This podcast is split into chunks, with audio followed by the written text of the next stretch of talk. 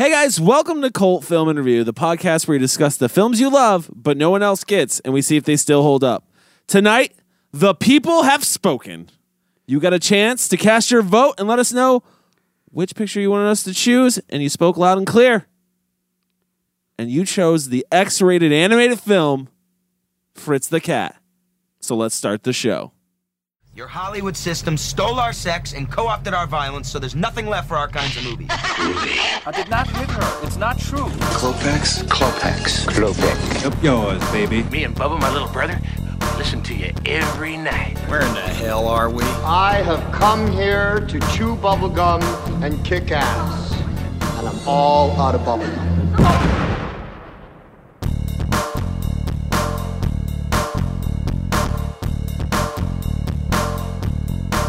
Hey guys, I'm your host, Cody Everett. Thanks for joining us this week. Please, please do us a favor. Head over to iTunes, rate us five stars, leave us a review. If you do, we'll give you a shout out at the end of the episode. Also, head over to our YouTube, subscribe there, leave us comments, like our videos, watch some stuff, and then head over to our website, cultfilmandreview.com, and do the same thing. It's pretty pretty repetitive. But please do that for us. We'd really appreciate it. Tonight we're talking about Fritz the Cat. It was directed by Ralph Bakshi, came out in 1972, had a budget of 850,000, made 90 million in the box office, was filmed in the US, has a rating of X, and currently sits at a 58% on Rotten Tomatoes. If you don't know what it's about, it's about a hypocritical swinging college student cat who raises hell in a uh, satiric version of elements of the 1960s. Is that sound about right? I mean, that's good. Yeah, I like it. If you're wondering who's talking right now, as always, I am joined by Kyle Smith, Hey, how's it going? Chris Willenbrecht, Hey, what's up? and Michael Salustio. Hello, everyone. This was a fan pick, but the person who picked this movie was was Mike, and his his fan pick did win the vote. By Thank- barely, barely. barely. It was between this and Showgirls. Yeah, it was cl- it was a close Neck one. and neck. So Yeah. so thank you guys for everybody who voted. We really appreciate that. Um, let me ask you guys this question: Why do you guys think the fans uh, voted this one in? Great question. That's a really good question because I didn't think I was gonna win at all. I was like, eh. I mean, have have that many people really seen this movie, or It's like? not an easy film to get a hold of. Right. Like, I mean, there's an Arrow release, I think, on DVD, and everything pretty much else is, I think, is on VHS. You can actually actually Ryan pointed this out to me when we were at the uh, my brother Ryan did. It's uh it's on Fandango, the streaming service. he said he messaged me that as well, and I was surprised because I read somewhere that Amazon won't stream it because it's an X-rated. Which, Right. let's be honest, is not fucking X-rated. doesn't anymore. really exist anymore. Yeah, anyways. right. So, but so I'm surprised that they would would have that issue, um, because they have worse films on there of his. You know, they have other films on there They that, I- have that I think they- are yeah, much worse. Like I don't understand why like the X rating versus unrated I I don't like- understand it either. doesn't make any sense because Yeah. some I, I've seen unrated films that are far worse than X rated films. You I know, th- I think X rated. Uh, and this movie's labeled as this is is is held as like pornographic. It it was. I th- I still think it's held in that standard. And we can get into the we can get into the history of like how they came to get that rating and then what they did with that rating. yeah, Because um, marketing was genius behind it. Honestly. yes, it was. They, they they did a smart they did a smart thing. But uh, anyways, uh, where are we going with I, this? I mean, I was gonna say, fans pick I this? think maybe they picked it because it is an X-rated film. Maybe it's like that whole like thing that follows it around. It's what makes it interesting. I, I mean, I wouldn't say it's not a popular or well known film because I mean it, it killed at the box office, obviously, and I'm sure there's there's quite a slew of fans out there that that have this film in some kind of a, a, a not a high regard, but you know it's it's in the memory, and I think also Fritz the Cat in general is kind of part of that uh, part of that the the like the the cultural thing, you know. I'll say it. I'm not afraid to say it. I will say it. What's that? Our, Say it. Our fans are perverts. You're nothing but perverts. You're a bunch of perverts. It was between Showgirls and Fritz the Cat. That is true. All Sex you got- sells, man, All you every wanted to do was hear us talk about boobs. Here, here's what, here's This my. is a serious podcast. This is very serious. I think I think it's kind of. I don't agree with calling this film pornographic at all. No, be- I don't either. Because Yeah, I don't either. There's literally no penetration in this film. And I on- mean, Chris was looking for it. and on top of that, it's like there's really there's really not that much nudity. it's boobs. It's boobs. Yeah. Like I mean, I mean, Occasional schlong. And it, wait, and hold on, they're animals. Yeah. They're cartoons, which, Yeah. they, which they thought they were going to get around with uh, away with, but uh, apparently the MPAA thought differently. yeah. um, actually, going going back to this, the funny thing about this film, actually, before I even started really like kind of delving into like like like all of Bakshi's films, Yeah.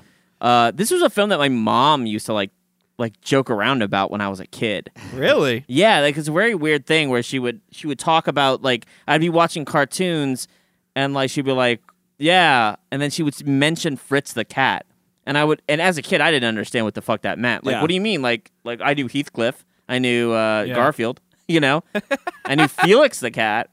But for her to say this and, and I remember her explaining the movie as being a porn pornographic movie. It's like it's like the same thing as like, you know, Heathcliff, but like the animals have sex. And as a kid I was just like, that's weird. But my mom used to think this fucking film was hysterical because of that. Like she thought that was a really funny thing to actually put Yeah. Uh, animated characters and actually have them That's have kinda- I sex. think that's kinda like she a- thought it was a joke, which that- isn't I don't the- think this film really is. But yeah, I mean, I, so that I, Cody, I don't know if you were going to get to it, but I'll just throw it out there. Like, when was the first time you saw this film, Mike? the first time I saw this film, I think I I start, I watched it when I was like as soon as I was old enough to like actually maybe get a hold of it, mm-hmm. probably like 18, 19. Because I remember my mom talking about it and I knew Wizards. What are the two? I think that was the only that and Cool World and Lord of the Rings were the only Bakshi films I had ever seen. So I had I wanted to know what was was the big deal all these years that my mom would joke around about this mm-hmm. movie. And when I saw it, I mean, I was just kind of like, again, like I, even at age eighteen, I felt like it wasn't Yeah. Didn't live up to the big hype. of a fucking deal. Right. I mean, I already seen Natural Born Killers. I didn't think that this was Right. a big. I mean, this is post like Tarantino, so I didn't think that it was a big. Do you also think that it being an animated film kind of like made you more accepting of what was going on in the film? Like, what if this was a live action movie?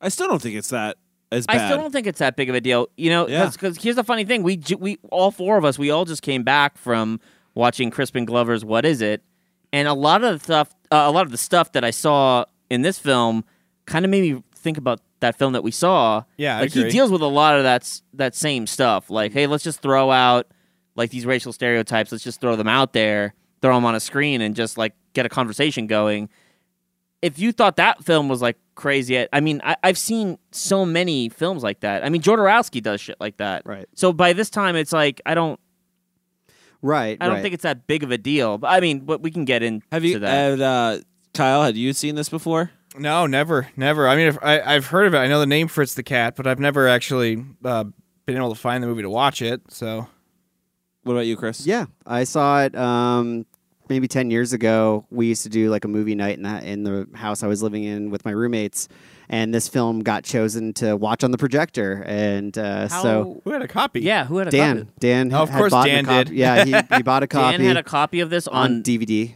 DVD. Yep. Okay. Yep. So, um, so it was interesting because I had always heard like, yeah, like what you were saying, like Mm-hmm. the, you know, the myth behind like what is this movie, and like, I, you know, I can't believe they did that in '72, and you know, it's animals and it's a cartoon, but it's full of sex and nudity and like drugs and all this stuff, and I was like, man, okay, I can't wait to see it, and Yeah. I actually would will say that I I was um, impressed with what I got at the time. Like I wasn't, you know, you said you were you were kind of like, eh, it wasn't as bad as I thought, and I was like, man, I think I got a little bit more out of it than what I thought.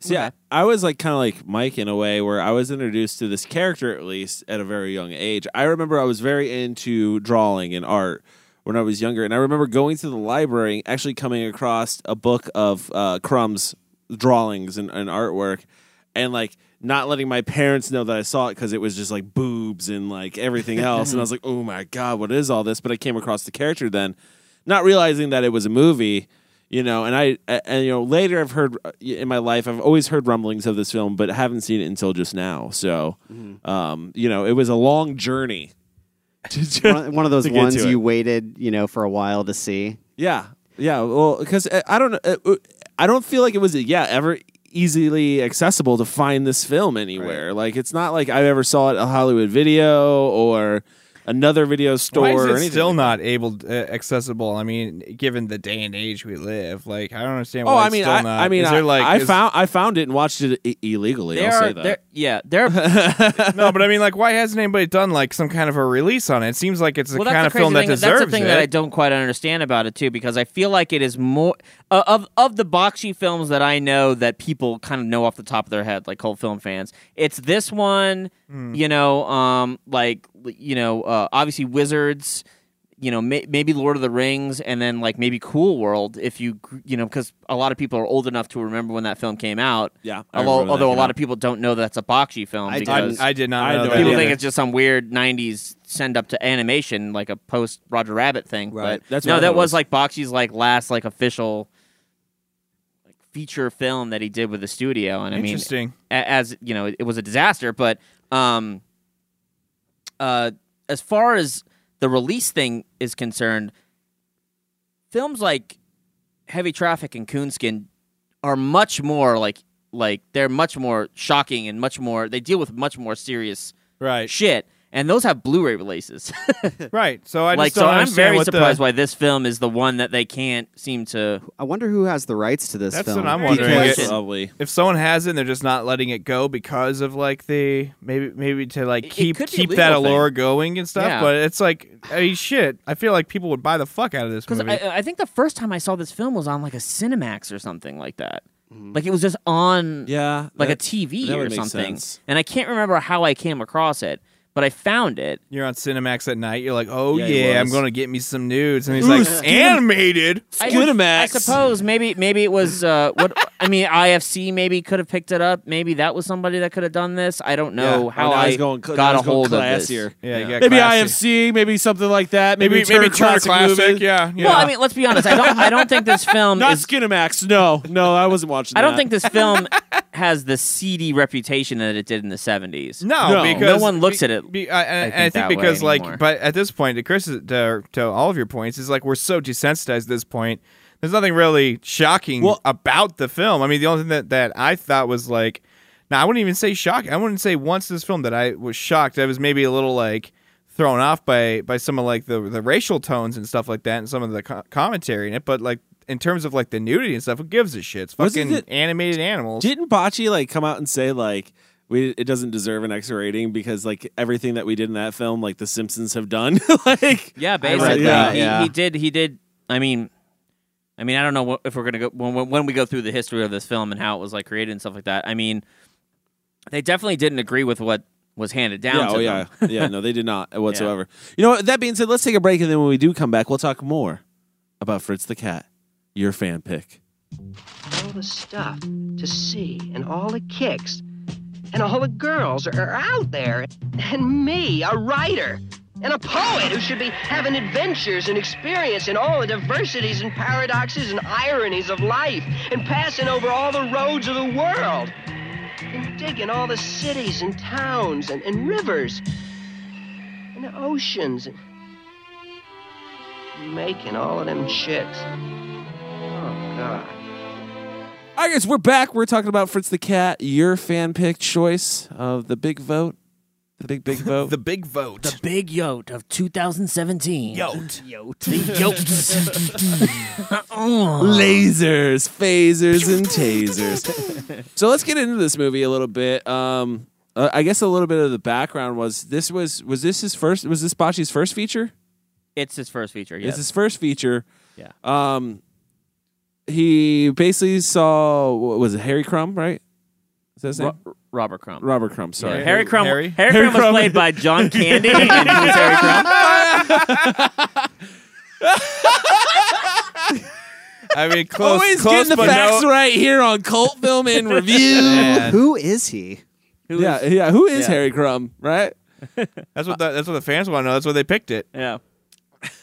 and basically thought he had a similar style to him or like wanted to tell a similar style story and then you know went after this as as far as making this into a, a feature film uh, and then if you see from there it just fell to shit Kind of. kind of. The I thought the- this was like he wanted to make his own film, but he needed to do something more mainstream. kind of yeah Yes. Y- you're a little bit it- it's kind of a little bit of both of this so basically what happens is so bakshi he had a whole career starting with like I think Terrytoons, and then he kind of like started building more renown, you know, and and I think he ended it before he did this film. He was doing the uh, 1966 Spider-Man series, Okay. like he was doing that, and through The that, cartoon? yeah, mhm. No shit. yeah, he did that. He Okay. did that. He did Mighty Mouse. He did a lot of other uh, things Ah. that y'all y'all might y'all might know.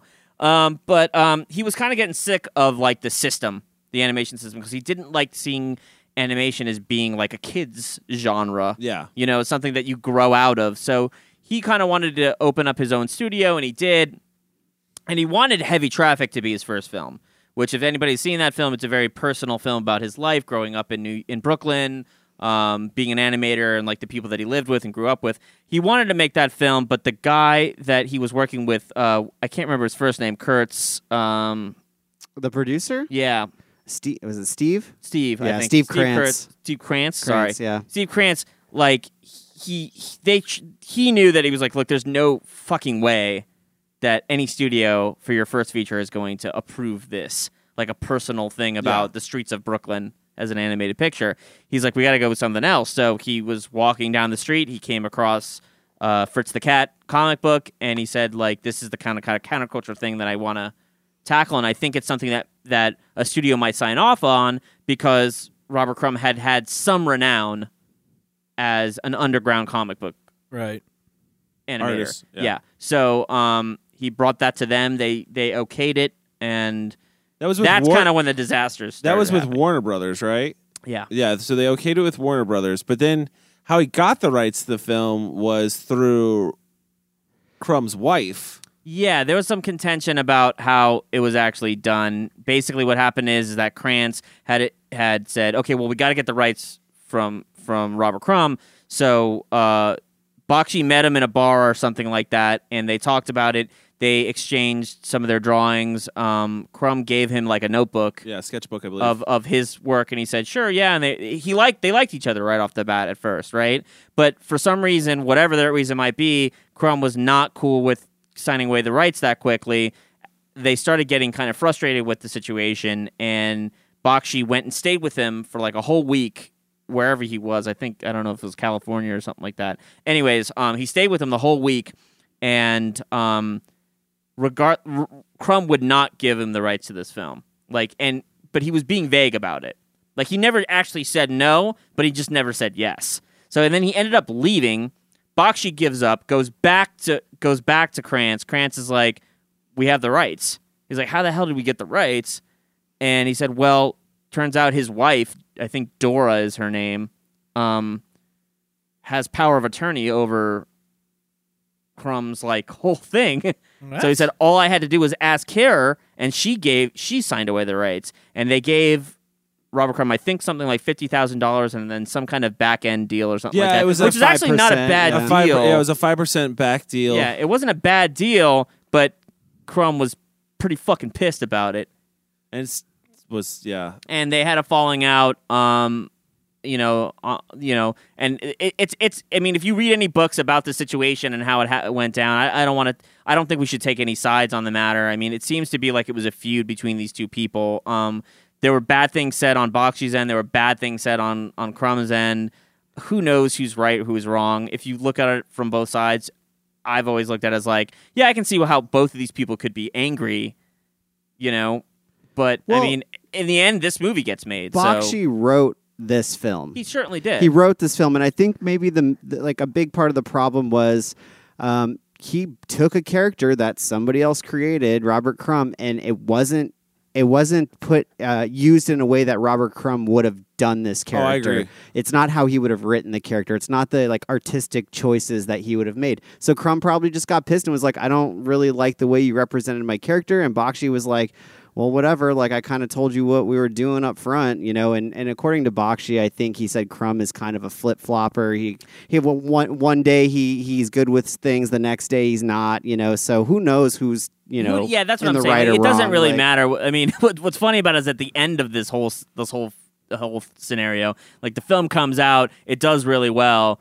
Crumb gets really pissed off. He gets so pissed off that he kills the character in his own comic book. Yep. Mm-hmm. Uh, in like this weird way where it's like these these Hollywood execs down this uh, down a down a hallway or they're in a doorway or something like that, and then some ex girlfriend that Fritz had fucked over just stabs him in the back of the head with an ice pick and he just dies. and he was just like, and it was like his big fuck you to like corporatism and like the Which is- Hollywood which is weird that supposedly because the, the. Hollywood system dropped this film very quickly. Yeah, they Like, pulled funding real fast. real fast, and he had to go to like several different a- avenues to get funding for this film. So it's kind of weird that, that that's the way that he would kill. yeah, the but. I mean, ultimately, it did fall into the Hollywood system because it became this huge over this this huge success. It so I'm sure it still irked him. You it know, became a huge success, uh, in my opinion, despite the the Hollywood, despite Hollywood, because the biggest thing about this film's at least mar- uh, success, in, in my opinion, was the marketing, and the marketing used the X rating to its advantage, where it was like this film is X rated. I don't. I don't know. I don't want to say it's despite it because we're thinking in terms of like our our understanding of how the Hollywood system works. Yeah, which is pretty good. In the seventies, well, I mean, in the seventies, like Chris this, Chris works. this kind of stuff, like midnight movies and midnight cult films, like they would have these huge hits. Like Last House on the Left is another film that had a really hard time getting through the MPAA, and then they just fucking owned that shit, and they started putting it on their posters. Like when you see this film, it's going to make you, you're going to throw up in a bag and fucking No, well, that's because you know, it's, that's it's to say it's just a movie and like It's the gimmick marketing that works though, because Yeah. they did the same thing. Like the most recent thing that I can think of is that fuck. What's that ghost movie that they done nine of now? What paranormal activity? Paranormal Activities, like Oh. the most recent that I can think of that kind of marketing style where it's like. But I think You people know? are more hip to it now. Like no, that was like what? That wasn't even five years ago, six yeah, years people ago. thought that shit was real. people thought Paranormal Activity was real. Yes. After Blair Witch. Yes. I thought uh, people were uh, like. I'm Well, there's sorry. always Well, gonna be a anyways, new maybe there's that generation. Well, person I mean, I mean, There's no, we were just talking about this earlier because we were talking about Texas Chainsaw Massacre. Like, so many people thought the the remake with Jessica Biel was real. Yeah. I had conversations with people who were like, "No, the footage at the beginning that was real footage of like the That cops going through the is house." absurd. And I'm like, Okay. "Are you fucking nuts? Like that's a fucking movie. It's a That's movie." crazy. Yeah, no, it's true. but this was, I Anyways. mean, this was '72. Yeah. Gimmicks worked. I Yeah. mean, you yeah, know, they certainly did. It was a different marketing yeah. Like environment. I think back then. and exploiting it in a way that's like the movie that you're not supposed to see. You know what I mean? Like, ooh, who's not going to want to go see that? Like, What- what, am I going to miss out on? Exactly, and I think that the thing that was actually FOMO. good about this movie.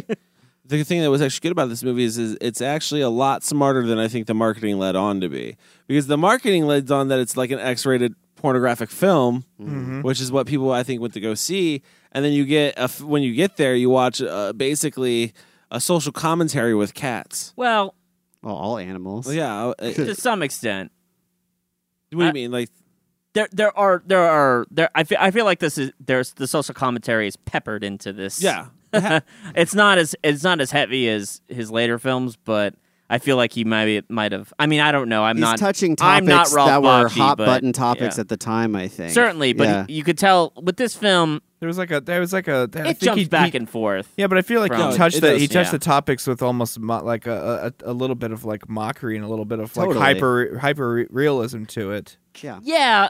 What I I guess what I'm trying to say is that it kind of goes back and forth from being a big joke, and then it goes back to being like then all of a sudden it's it's like a big monologue where Right. Fritz is talking about philosophy students and how they think they fucking know everything and what like I feel like Bakshi's voice just dips in and out of this film. Mm-hmm. Like there's things where you know he's speaking and then the rest is just some of the like just like okay, he- we'll I do this fucking thing where it's like a I think it's where he joking thing and jumps back into like Crumb's and- character. Yeah. You know, that's where he jumps back into Crumb's character, and then he'll jump out of it and give it his own.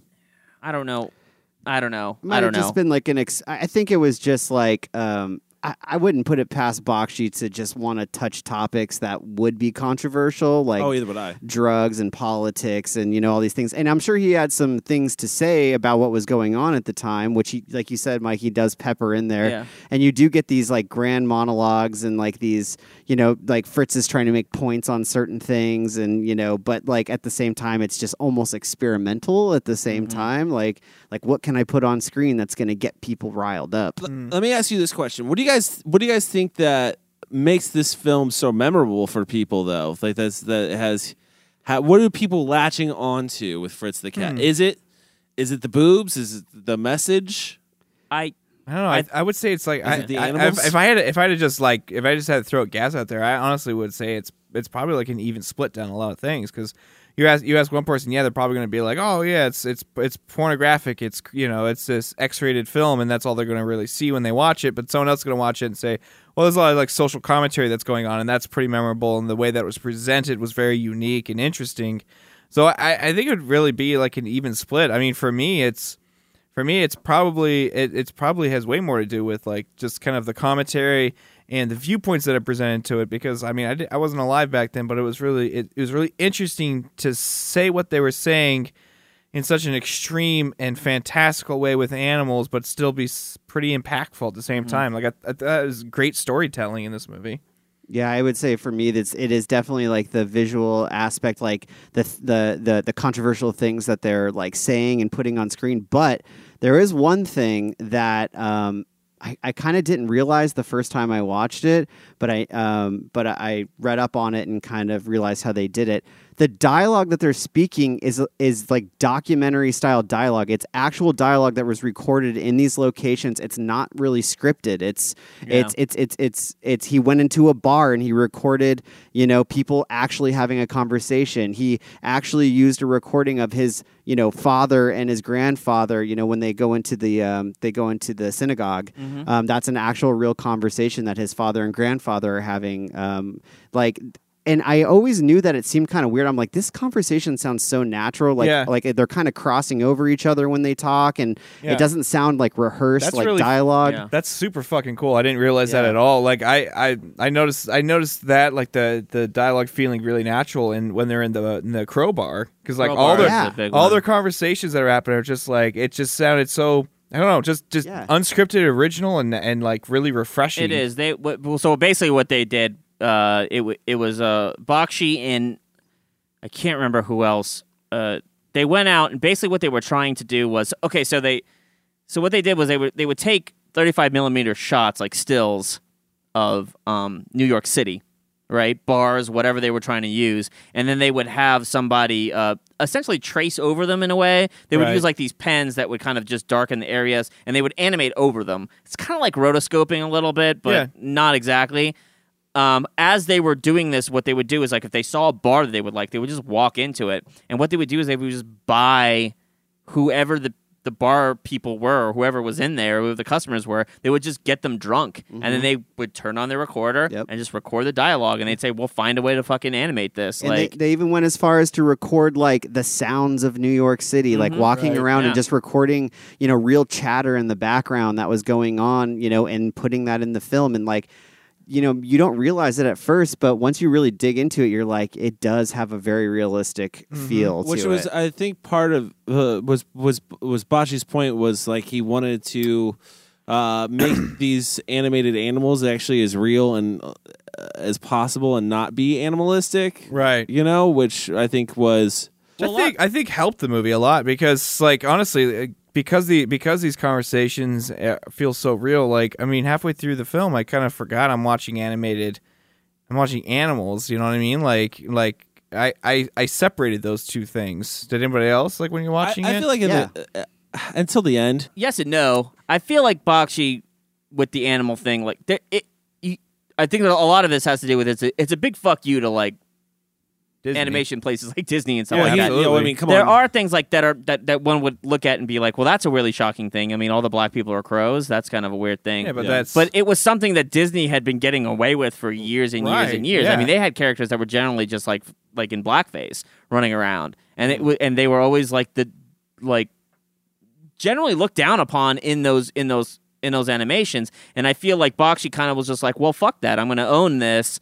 But I'm not going to make these characters like the dunces of the fucking show. I mean, We're not going to talk down about them. We're going to talk about their their life here, and we're going to do Mm-hmm. this. But it is a big fuck you to like traditional. He takes a animation shot at, studios. at, at Disney when the uh, Air Force comes in and fire bombs the city. Mm-hmm. I mean, the, the, you have the silhouette of like Mickey, Minnie, and I Yeah, think. Donald Yeah. Duck cheering on the Air Force as they're Right. bombing Yep. the city. Right. so, and I believe there's another Disney reference in there too, if I'm not mistaken. There's a few. I Uh, mean, yeah. I think I read there was like a something from Dumbo, or uh, was it Dumbo? There's a Dumbo Yeah. thing, but I can't remember what it is. But yeah, I, I and I also think that he felt he could get away with a lot of the stuff he was doing by using the animals. Like, Oh yeah, it would thought- make they, it more innocent. They definitely Right. thought they were going to get through the MPAA. That was the argument they made when they like, hey, we, we they submitted as an R-rated movie, and they were like, no, this is an X, and they were like, what the fuck are you talking about?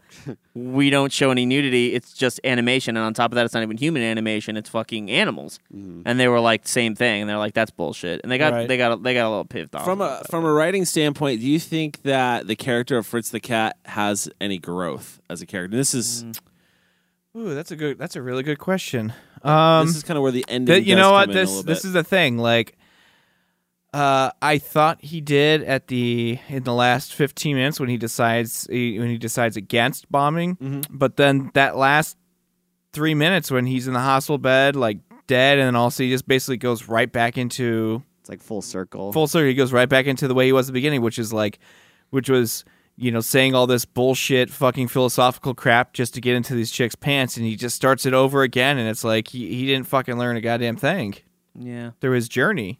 Yeah, I know that's the, The only thing, the only thing that is like true of any of this is like at the beginning of the movie when he's saying these things like I've traveled the world, I've seen things. It's all bullshit, but at least at the end, there's some truth behind it because yeah, he kind of did travel around, He did kind of experience a bunch of different life, but you're still a fucking idiot because you didn't. you- You're just doing your same thing over again, so he didn't learn. Well, do you think that was the point, though? I or, mean- or do do you you think that like do you, like that's what basically Bakshi was trying to say about youth culture at the time, or do you yeah, think? I think that Bakshi likes to use a lot of irony.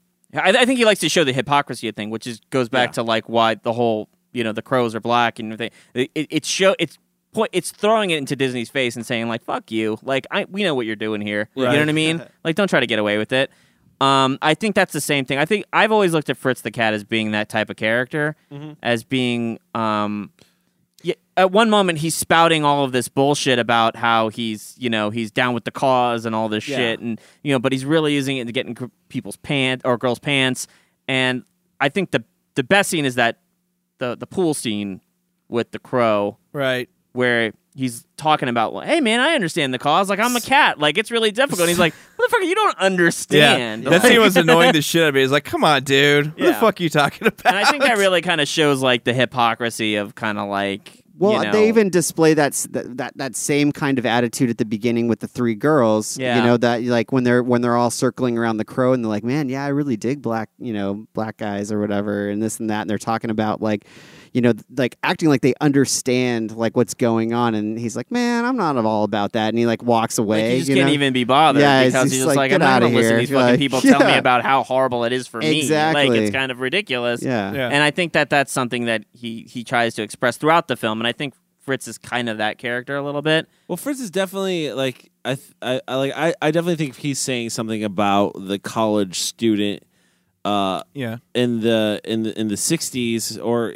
I mean I feel like it almost translates to like throughout time. like I mean, kids are, look, like you know I what mean? Like, understand. I understand. You know, kids go to college, they have limited experiences in life, and you know they get they latch on to things, and you know, like I get it, I get it. Like you know, when you're a kid, like you might get super into something, and then you like read every book on it, and you do this stuff, and you, but you're really only regurgitating it because Right. you're never really actually living it. And I think that that's something like if you look at Bakshi's history, this guy came from like the shittiest area in Brooklyn and he grew up in a predominantly black Italian and Jewish neighborhood where people were getting killed every day. You know, like people were dying and like people like there was it, the conditions were bad. So I think he was kind of saying like these kids don't fucking understand. Yeah. They might say they're down with, you know, trying to make our lives better, you know, but they don't really understand. Well- even him saying a little bit to even himself maybe like even I'm I'm not black, like I don't understand it. Like yeah, no, I agree with that. yeah. And I even think that he's point, making a point with, especially with Fritz's character too, is when the shit hits the fan, how quick Fritz's character gets out of whatever that situation is, or Right. tries to get away from whatever that Yeah. situation is too. Like where it's like it's like okay, you're saying you stand up for this belief, this belief, belief, this belief, but when shit fucking hits the fan, you're the first one gone. Like you know, and I think that's he's saying a lot with that character. But then, yeah, and then uh, uh, to, for me though, it- when it gets to the end of the film, where it's like you like you said, the last three minutes, where he's like he's in this hospital bed and he's making this speech, and then like fucking out of nowhere, just wakes up and starts banging people. It kind of throws everything out the window, in my opinion, as far as like, did you Yeah. you didn't learn a lesson? But then I wonder if that's the point, like you these people don't ever learn the lesson. Maybe is the point. I don't. I don't know. I'm. I see Fritz as like almost like a vessel to like take the audience uh, through all these things. Through like he's an ambitious character. He he wants to do all these things and go all these places and learn all this stuff and meet all these people and stand up for something. You know what I mean? And then by the end of it, like you know, he just realizes that he is who he is. You know, or maybe he's just Yeah. still immature. Like he hasn't really grown. He's, you know, he's still just He- a he- young I mean- college I mean, I mean, he definitely he definitely never grows because uh, the the simple fact is like, you know, he goes through this whole this whole monologue about mocking all of these philosophy majors and these college students who are studying philosophy, and he's like, I just need to be on the road and experience life, and he's just regurgitating shit from um, who's that? Uh, Kerouac. yeah, it's like it's like he's just regurgitating kind of that that Kerouac thing, you know. It's like he learned about you know these these poets and these writers who traveled the lands and learned about all this shit, and that's all he's doing. He's just trying to regurgitate what he is studying. So he never learns fuck all in this movie It- at it- all. it's actually funny that you even say regurgitated because one of Robert Crumb's like biggest, I think, qualms about this film was that he just absolutely hijacks uh, the Beatles' best uh, line that they ever wrote was like, "Your love is equal to the love you, you know, the love Yeah, you I make caught- is equal to the love I- you take." I caught that. I was like, it. "God damn it." Now,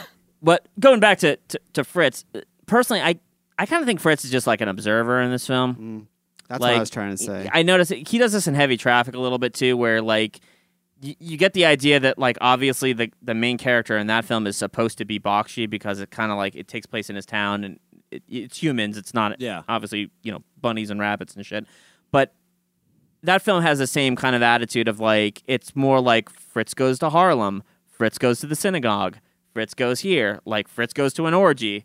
Like it's not really he's not driving any of the plot Right. really. It's just he kind of shows up, he interacts with it very very li- very little, but that little tiny interaction is enough to kind of cause mm-hmm. like a big thing. I mean, his sex scene with Bertha is is I mean, that's the real pivotal moment where things really shift for him is where, you know, he goes in there, gets super high, has sex with um uh Bertha, who is this, you know, who's a a, a, black woman, uh well a crow in this obviously in this scenario. And um mid having sex, he decides that he wants to start a revolution in Harlem and like start an a riot. epiphany, yeah. And he incites a riot where everybody dies. And then he fucking cowardly fucking hides away and he like runs through the whole thing and he Yeah, gets leaves tries to get town. away, away from it as quickly as possible. and what does he do? He like tries to hitchhike to San Francisco or No, something. he. Is it- It's his No, or girlfriend. no, he goes with his girlfriend. Yeah, his Yeah. girlfriend. Well, Where did one of she his come girlfriend. from, by the way? She's way? one of the three girls. I, No, as I understand, I understand. don't think so. don't wasn't think one of the is three because girls? one of the th- those three showed up and she looked nothing like that anymore. And Oh, I think always she's a thought different that animal. She was kind of, but yeah, she does come out of nowhere. yeah. But again, From it's, what I've read, it's, it's not his his, older idea to girlfriend. move, go anywhere. It's her idea to like fucking like let's Yeah. get Right. out of here. And he again is just going along with the ride. And then next thing you know, he's fucking on the back of a Uh, ch- a some chopper of neo hero- Nazis yeah. fucking Well, chopper Hero- and heroin addicts. Yeah. I wanted to ask about that because that for me that's that whole segment is like it really stands out to me and I don't really know what the significance of, of the rabbit being like a Nazi is and a heroin addict and how the Yeah, I couldn't so put that that, was together. that was that was one of Crumb's complaints too. Was that whole thing because that was that was all bu- that's all that's all Bakshi. That's Oh, I believe that. Do you think he just wanted to put some like weird Bot, no, Bakshi shit said in there, or Like, Bakshi wanted to put something more real and like yeah, basically harder into the film than what I think Crumb would have ever came close to. Honestly, I feel like it is. I do feel like it's the one part of the movie too that fits the least. It doesn't Yeah. make a lot of sense. No. That it is a weird scene. It just jumps into it, and it, you know, who, what's her name? The horse, Harriet. Harriet the horse. Like, you know, it's it is like at first I thought it was going to be completely separate. Like I was wondering how these things were even going to Connect. kind of connect. Um, but um, they eventually do. But even in that aspect, It's a weak connection. it's it, it almost seemed like he tried to. Thro- he was like, I got to have an ending to this. yeah. Let's go. that let's, maybe like, might the- make Fritz look like a good guy to some extent. And I feel like the way he introduces it is like it, it is this completely separate scenario that's happening in a desert Mm-hmm. where it's this heroin addict with this girl who happens to hold who has heroin. And that's the only reason it seems like this Well- this weird Right. racist biker is with her. Right. And then it they end up meeting up with Fritz and then why I think it takes her does to this weird dank dungeon. Where gang rape happens. Let's just say it. A gang rape Oh happens. well, yeah, it certainly does. Why I Certainly does think it does connect to the story, though, is because, um, you know, Fritz is slowly building up to being a part of this rebellion. You know, that's sort of like where what he's gearing up to be, like a, a, as his growth, Right. you know, proceed like goes through the film, and like he gets himself involved in a situation where, okay, now you really are a part of this like dangerous, violent No, rebellion. he falls into it. But but the odd thing about it is that they're very separate rebellions. Like, there's no indication that his experiences in Harlem and that rebellion that he incites is in any way should be anyway connected with these what essentially are what appears to be white supremacists. Yep.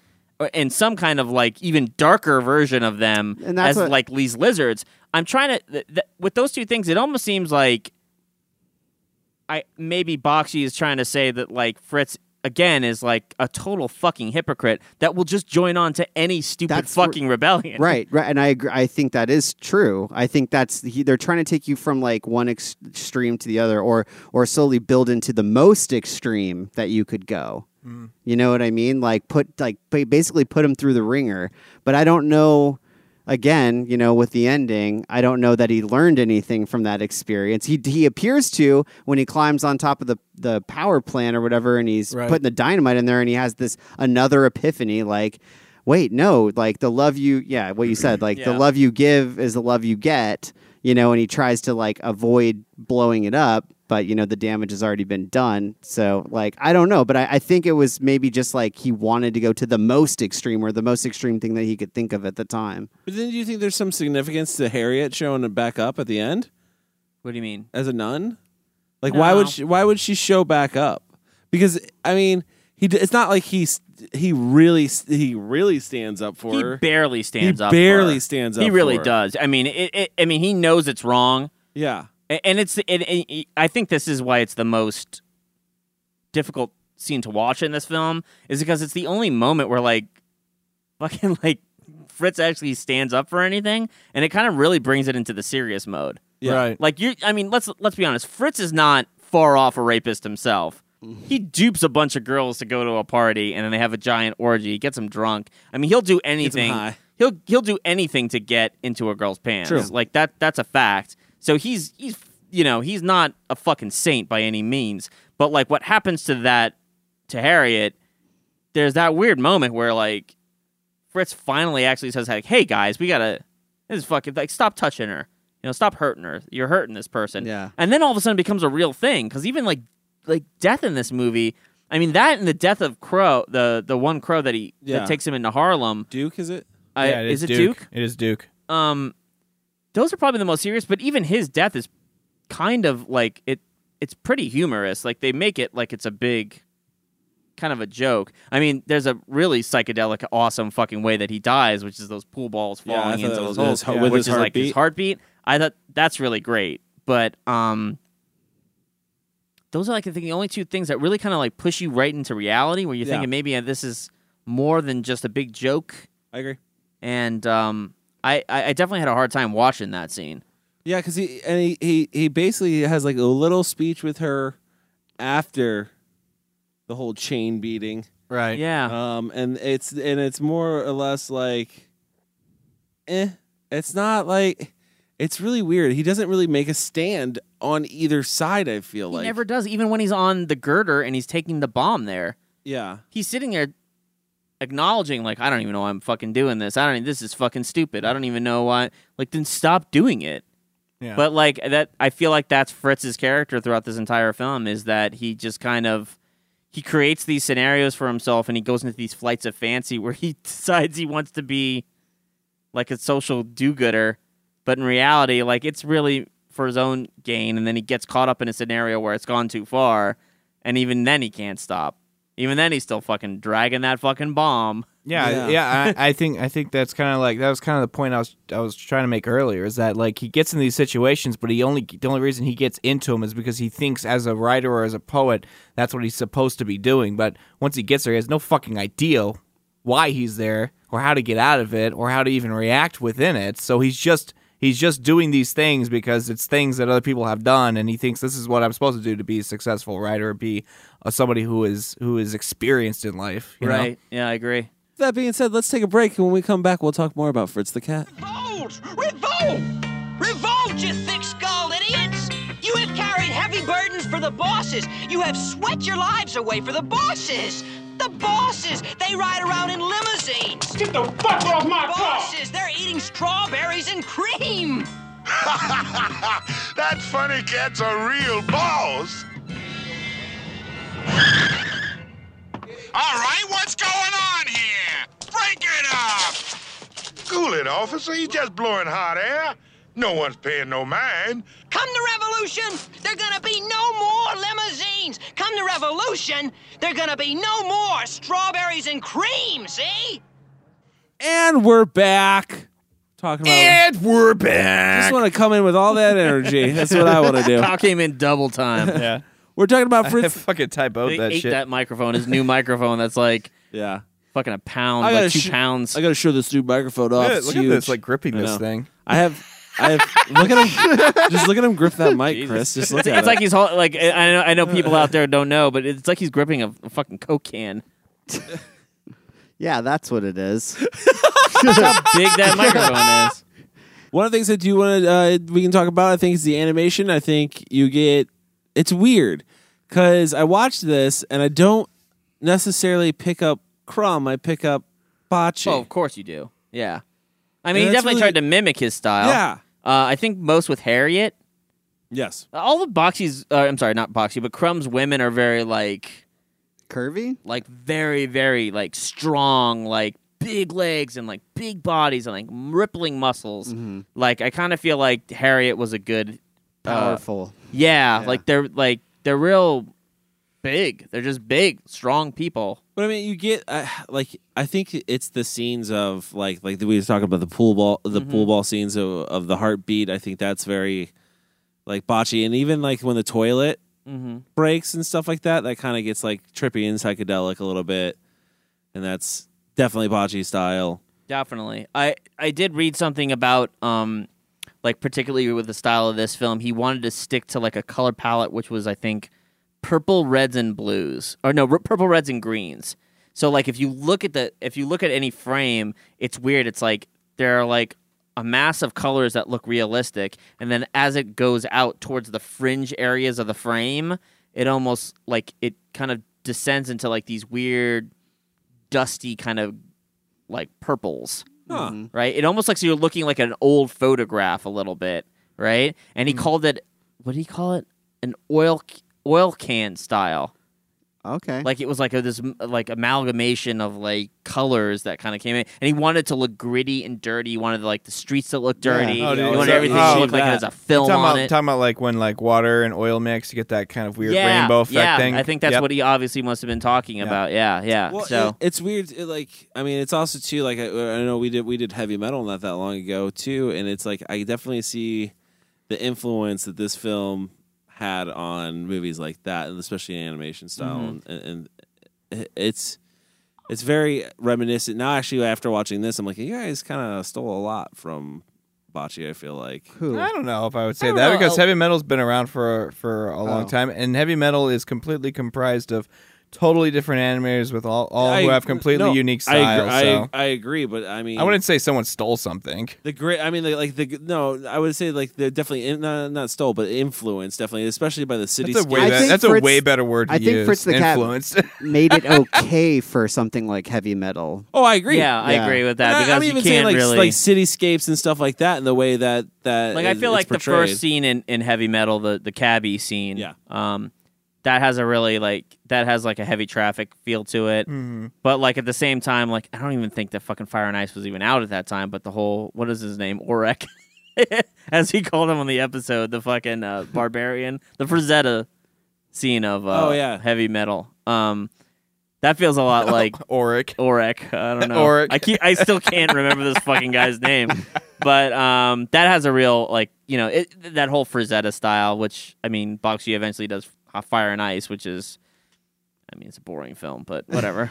What do you say we rate this Mammer Jammer? Yeah. Yeah. I'm, I'm ready. What are we rating it?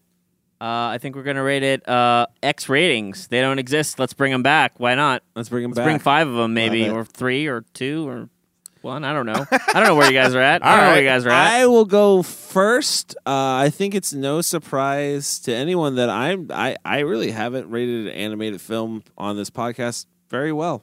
Um, I haven't really found one that I've absolutely uh, liked a lot until I watched Fritz the Cat. Actually, it's my first time watching this movie. Um, I was laughing and I was thinking the whole time, which I thought was great because it made me do both. Um, no, most of the time it's Uh, more, There's a joke there, but I, I was going to leave it alone. uh, thank you. because Because it's most of the time it's one or the other, or I'm just like fucking groaning.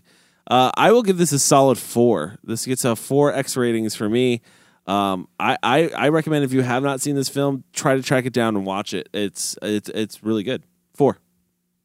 All right. Uh, let's go with Chris next. I'm going to give this a four as well. Um, I liked this film the first time I saw it, and I liked it again this time. Um, I- it's I haven't seen all of Bakshi's films, but I would say out of the ones I've seen, this is my favorite Same so here. far. Um, I really enjoy the controversial aspects of this film. I enjoy the comedy of this film. Um, I think the film goes by really fast, uh, and it does make me laugh out loud. Um, for an animated film, Wait, it, you LOL'd? I LOL, dude. Totally. yeah. I mean, um, you know, I, I, I- I like that it, it kind of pushes the boundaries. And I think if you're into seeing an animated film that might do that for you, um, you know, you might gain something from this. So uh, I'm going to give it 4X ratings. Kyle? Um, you know, I was actually going to go with four with you guys, like when I first came into it and sat down. But honestly, this conversation that we've had has pushed it up to a five because after hearing all the history and all the stuff, I actually want to watch this movie again. And I think that's a that's a pretty powerful statement. Um, this this is getting five X ratings for me. Um, I really enjoyed the animation style, like the grittiness of it. I really enjoyed the the blend of humor, the social commentary, and the the uh, the adult themes of it that are in it. I think that I think this film is a great example of wonderful storytelling, and um, you know it, it, it leaves you questioning and asking questions, and then that's always a sign of a wonderful film. So five from me. Five from Kyle. Let's go to Mike. Wow.